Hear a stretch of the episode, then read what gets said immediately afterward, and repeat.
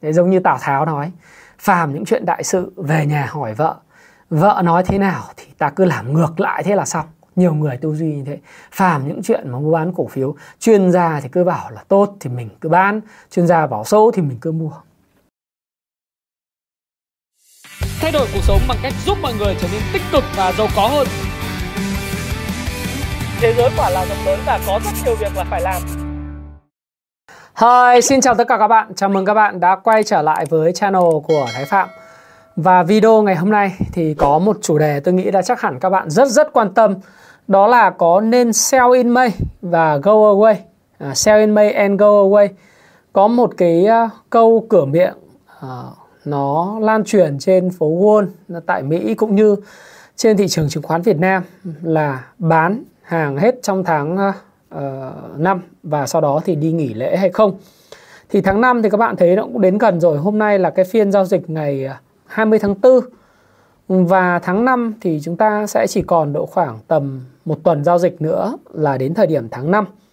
Và sau đó thì tháng 5 có cái điểm gì hấp dẫn để chúng ta có thể gắn kết với thị trường chứng khoán. Thì những cái bạn uh, luôn luôn uh, comment trên cái YouTube của Thái Phạm cũng như sinh hoạt trên cái group Happy Life ở cộng đồng đầu tư tài chính và thịnh vượng phía trên ấy. Các bạn bảo là năm nay có nên sell in May và go away hay không? Thì à, tôi sẽ không có trả lời trực tiếp ngay và trong cái video này tôi biết là chủ đề này bạn quan tâm và bạn muốn nghe tôi nói rằng là có nên đi hay không, thì tôi sẽ chia sẻ với các bạn một vài cái lý do để bạn từ đó có thể đúc rút ra cái suy nghĩ dành cho bản thân mình là mình có nên go away hay là có giữ hàng hay mua hàng trong tháng 5 hay không. Thứ nhất, chúng ta cũng thấy rằng là cái thời điểm mà tại sao tôi xin nói một số các cái facts, các cái dữ kiện như sau. Thứ nhất là kỳ nghỉ lễ của chúng ta sẽ kéo dài uh, từ ngày 29 tháng 4 cho đến ngày mùng 3 tháng 5. Như vậy thì chúng ta nghỉ lễ tổng cộng đó là vào khoảng ờ, uh, 5 ngày đúng không? 29, 30, mùng 1, mùng 2, mùng 3 và cái tuần giao dịch tiếp theo vào đầu tháng 5 thì chúng ta chỉ giao dịch có đúng ngày thứ 5 và ngày thứ 6 ngày mùng 4 mùng 5 thôi.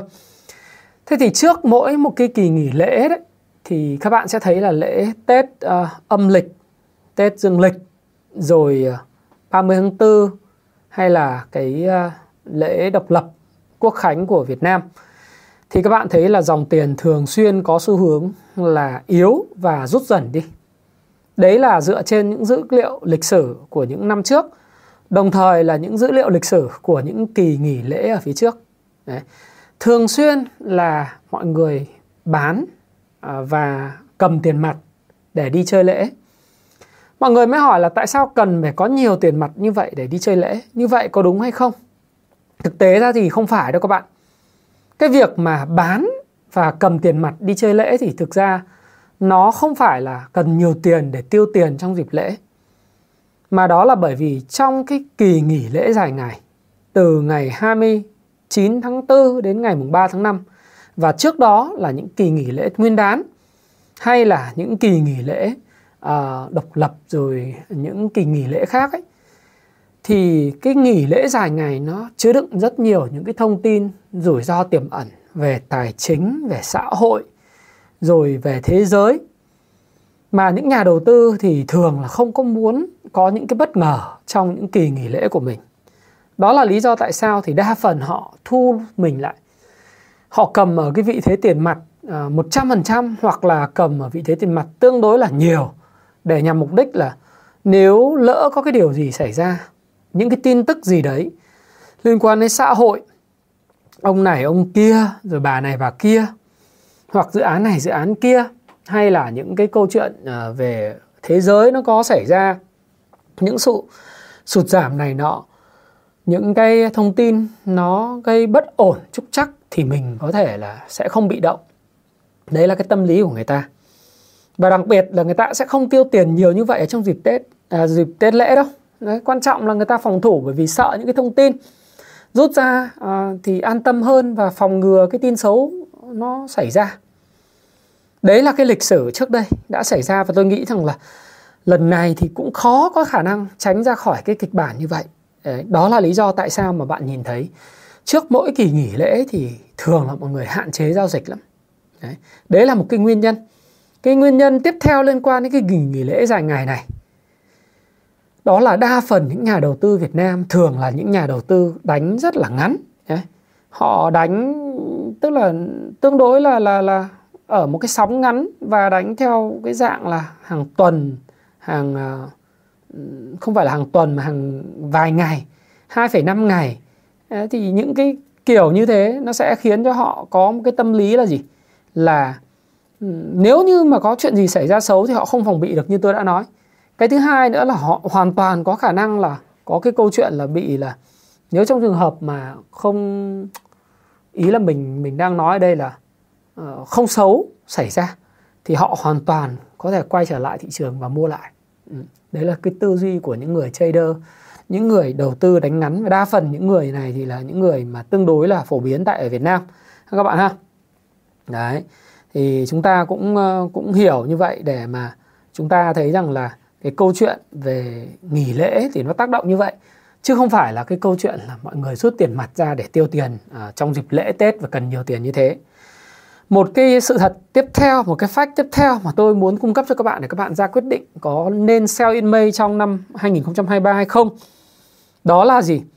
Đó là cái câu chuyện về kết quả kinh doanh thì ờ, sẽ ra mắt ờ, quý 1 này này. Các cái công ty chứng khoán niêm yết à, ờ, công không phải công ty chứng khoán niêm yết công ty niêm yết trên sàn à, giao dịch chứng khoán Việt Nam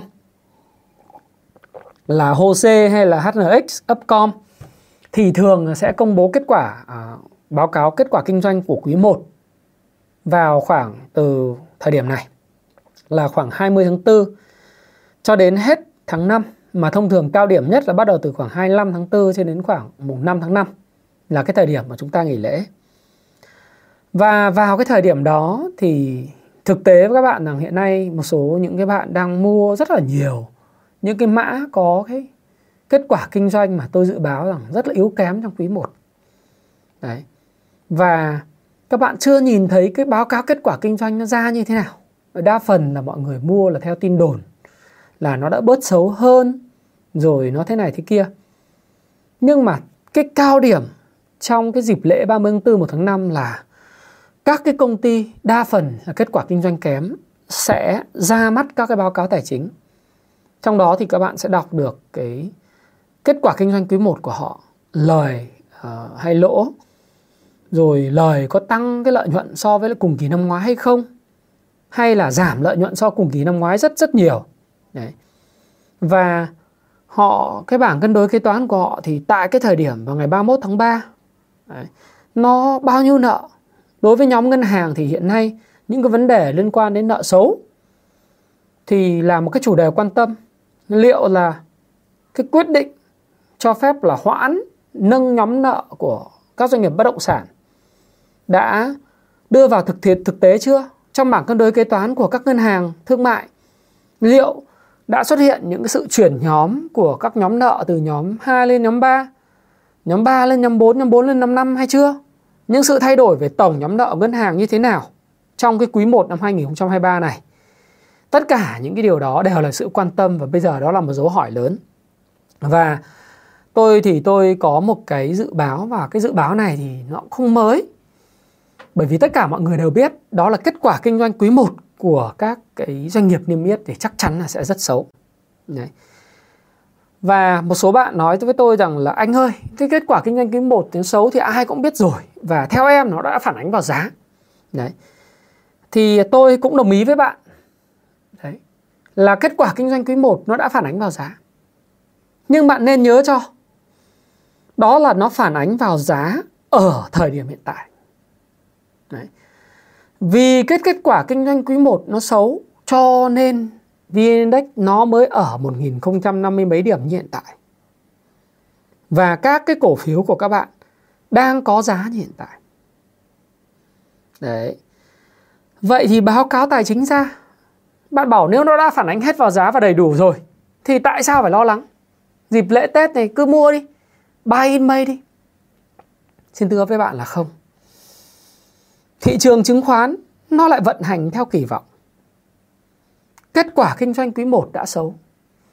Nhưng liệu cái kỳ vọng quý 2 năm 2023 này, kết quả kinh doanh nó đã tốt hơn hay chưa liệu là các doanh nghiệp đã làm ăn có lãi tăng trưởng mạnh trong quý 2 năm 2023 chưa? Liệu là họ đã bán hàng ầm ầm hay chưa hay họ vẫn gặp khó khăn? Và cái giá của cổ phiếu, nó đã phản ánh quý 1 nhưng mà nó đã phản ánh được cái kỳ vọng của quý 2 chưa? Và vì sao tôi sẽ biết quý 2 nó yếu? Thì tôi phải dựa vào kết quả kinh doanh của quý 1. Để tôi xem thứ nhất này, cái ờ, giá vốn hàng bán có tăng lên hay không? Cái lãi gộp có bị giảm đi không? Cái chi phí quảng cáo bán hàng nó tăng hay giảm?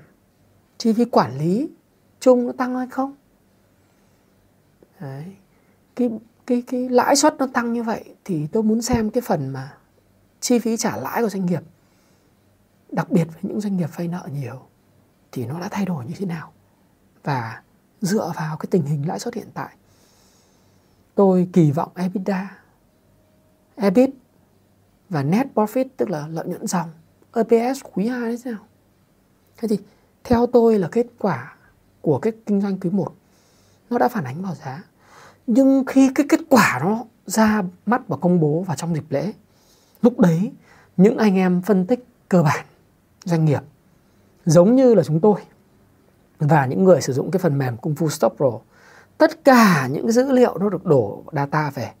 Và chúng tôi có máy tính, nó sẽ tự động nó giống như AI nó tự động tính toán là cái gì là tốt xấu, không có sự can thiệp của con người.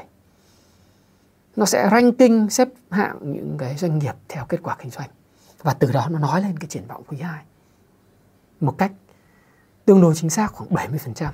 Bởi vì thông thường thì cái quý 2 nếu doanh nghiệp về sản xuất kinh doanh không bị ảnh hưởng bởi yếu tố mùa vụ, thì cái quý 1 nó sẽ, cái quý 2 nối tiếp quý 1 và quý 1 mà cái biên lợi nhuận gộp nó nó nó thấp thì nó không thể nào mà cải thiện được trong quý 2. Hoặc là những cái tình trạng bán hàng của doanh nghiệp bất động sản quý 1 đóng băng thì cái quý 2 cũng không thể nào mà ngay lập tức ờ, nó nó nó hồi phục được. Đúng không? thì các bạn có thể xem lại các cái video của tôi và mới đất là cái video vào ngày thứ ba vừa rồi tôi nói rằng là bất động sản ấy, nó sẽ còn đóng băng hoặc là kém thanh khoản vì một cái lý do cái lý do là gì bạn xem lại cái video vào ngày hôm thứ ba. Thì cái tình hình bán hàng của doanh nghiệp bất động sản, doanh nghiệp địa ốc, nó không thể cải thiện ngay và luôn trong quý 2 được. Và tương tự như vậy, vật liệu xây dựng, thép, các cái doanh nghiệp xây dựng ăn theo, nó cũng không thể cải thiện nhanh được.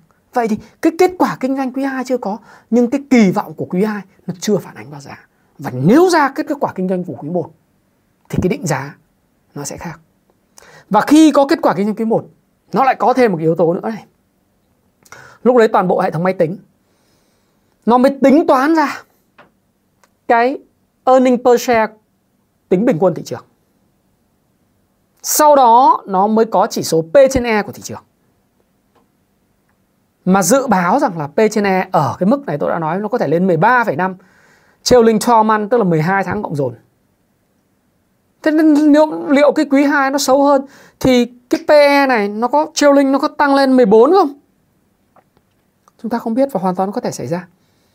Vậy thì giá muốn cái PE về mức 12 thì giá phải giảm chút xíu để cho cái PE bằng 12 và lúc đó cái earning yield cái tỷ suất sinh lời trên trên trên đầu tư vào chứng khoán nó mới vượt xa cái lãi suất tiết kiệm được chưa? Lãi suất tiết kiệm bây giờ khoảng 7,5%. Mà nếu earning yield tính ra 1 chia cho PE mà không lớn hơn 7,5% thì đầu tư chứng khoán làm gì? Đúng không ạ? Đó là cái mà các bạn tham khảo và cân nhắc. Cái yếu tố thứ ba, cái lý do thứ ba mà tôi thấy là các bạn cũng nên tham khảo đó là trong lúc nghỉ lễ đấy. Và tháng 5 thì Fed sẽ tăng lãi suất thêm gần như đến 80% xác suất là tăng lên mức uh, 5 đến 5,25% tức là tăng 25 0,25% nữa.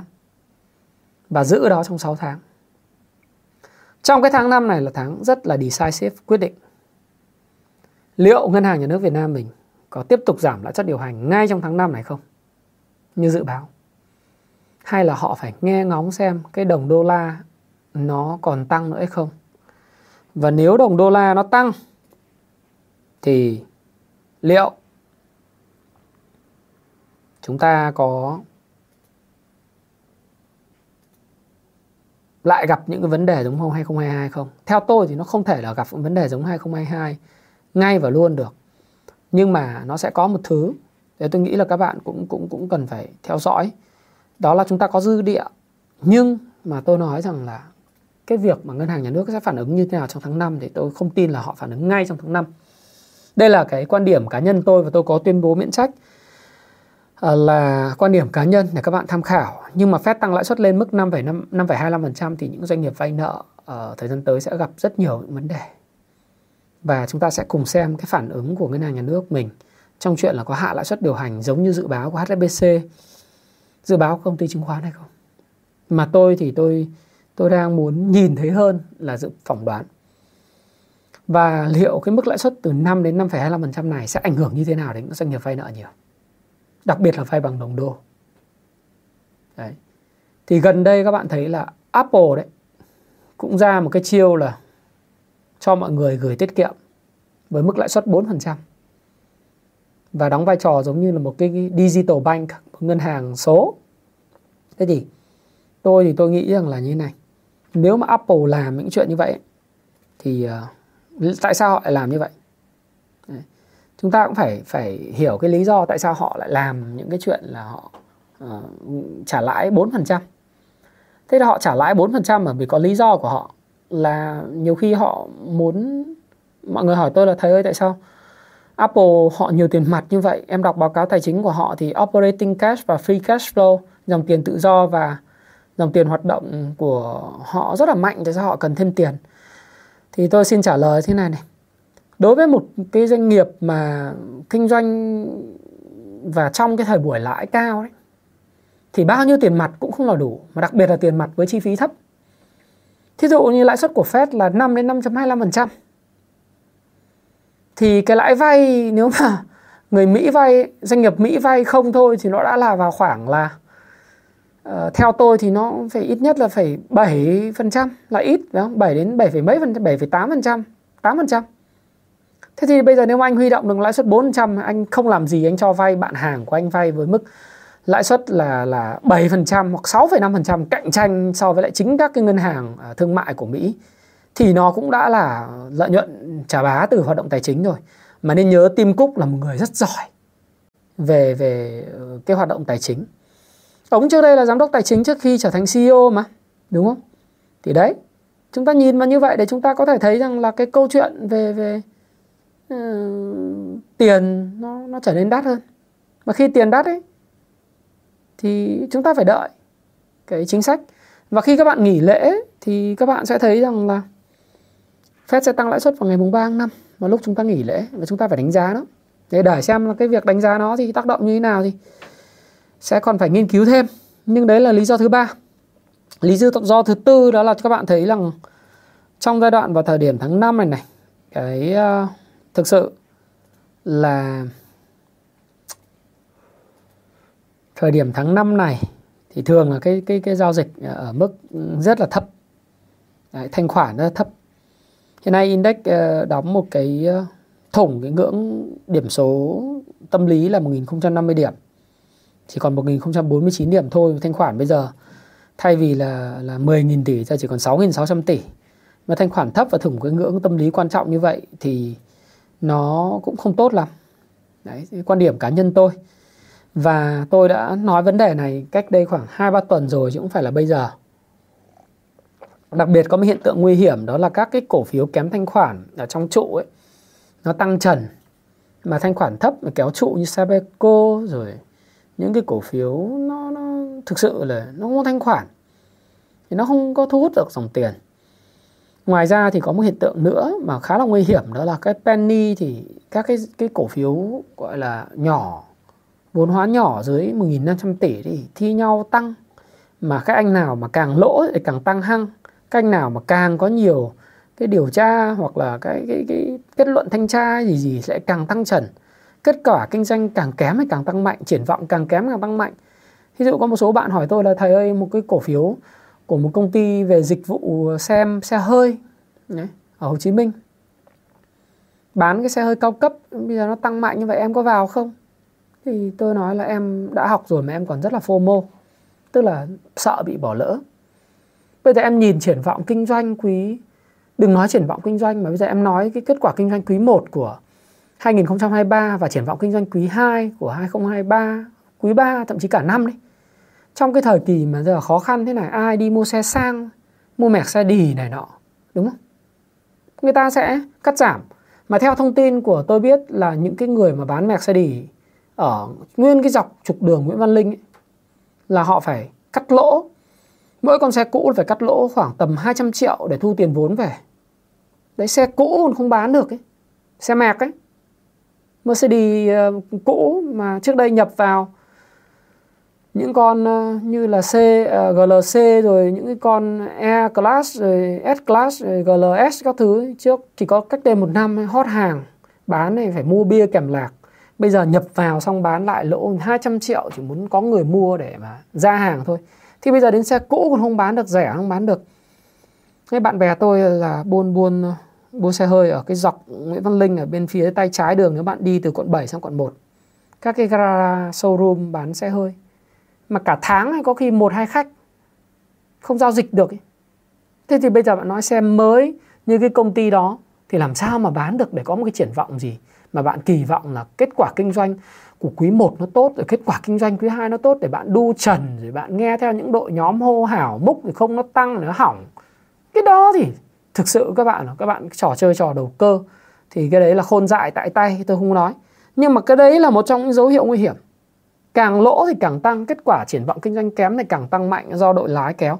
Thì nếu mà nó thủng như vậy thanh khoản thấp lại có những cái cổ phiếu tăng thì rõ ràng là theo tôi nghĩ cái thị trường này nó không phải là thị trường của tôi và thị trường của những người mà ờ, cần sự an toàn một chút. Thì tôi cung cấp cho bạn bốn cái lý do như vậy.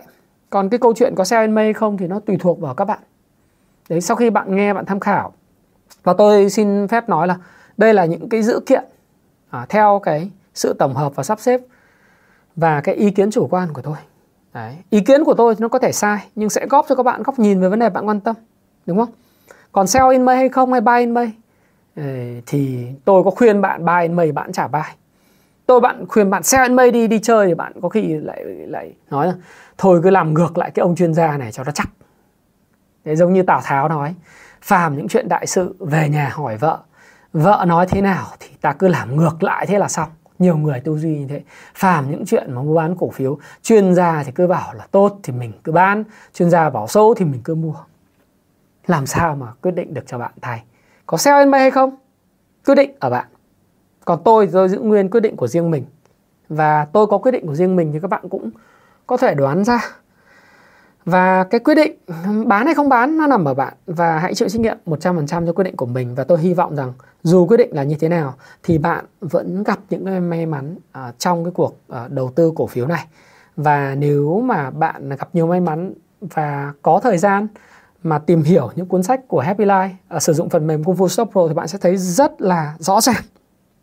Tất cả mọi thứ đều có thể áp dụng được. Và tất cả những thứ mà chúng tôi viết ở đây đều nói lên thực trạng của thị trường chẳng qua là bạn nếu có nhiều người nói ôi sách vở mẹ các thứ giúp được cái gì và không đó là do bạn chưa biết mà thôi và Thái Phạm cảm ơn bạn và hy vọng rằng bạn sẽ ra một quyết định sáng suốt dành cho bản thân mình. Dù quyết định là như thế nào thì hãy nhớ ở thần tượng của tôi, George Soros nói, nếu đúng, bạn đúng hay bạn sai, tôi đúng hay tôi sai, không quan trọng. Quan trọng, khi đúng thì bạn kiếm được bao nhiêu tiền còn khi sai thì bạn mất bao nhiêu tiền và hy vọng rằng bạn đúng và bạn kiếm được tiền Thái Phạm cảm ơn bạn nếu bạn thích video này hãy chia sẻ video này cho những người mà bạn nghĩ rằng có quan tâm đến chứng khoán đầu tư chứng khoán và nếu bạn à, thích kênh Thái Phạm mà mong muốn có thêm những cái video tự sự chia sẻ như thế và cập nhật tình hình về thị trường, nhịp đập thị trường thì hãy nhấn nút đăng ký, đăng ký kênh nhé. Đấy. Và giúp tôi đạt một triệu sub. Cảm ơn bạn và hẹn gặp lại các bạn trong video vào ngày mai, ngày mốt và ngày Chủ nhật. Xin chào, hẹn gặp lại.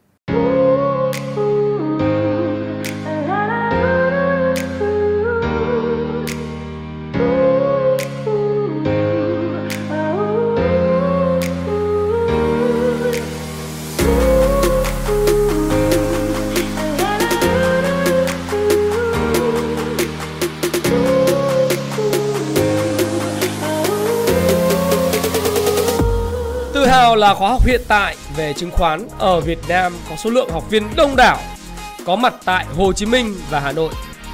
Nếu bạn đang tìm kiếm một phương pháp làm giàu hiệu quả mà nhanh lại không cần phải làm gì thì rất tiếc đây không phải là khóa học dành cho bạn.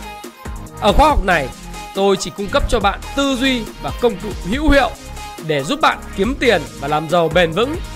Ở đây là nơi bạn được nghe những kiến thức thật nhất, thực chiến nhất từ những trải nghiệm rất thật của tôi, Thái Phạm, với hơn 15 năm kinh nghiệm lăn lộn từ thị trường và đã từng trải qua rất nhiều thất bại. Và tại khóa học này, tôi đã giúp hơn 1.000 học viên kiếm tiền hiệu quả. Tôi xin giới thiệu với bạn khóa học Cung Phu Chứng Khoán.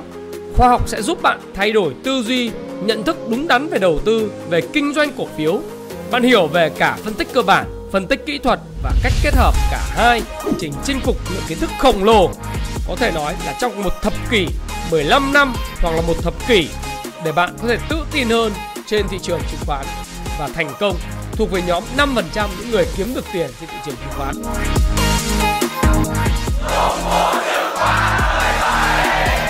Rồi, cảm ơn mọi người rất nhiều.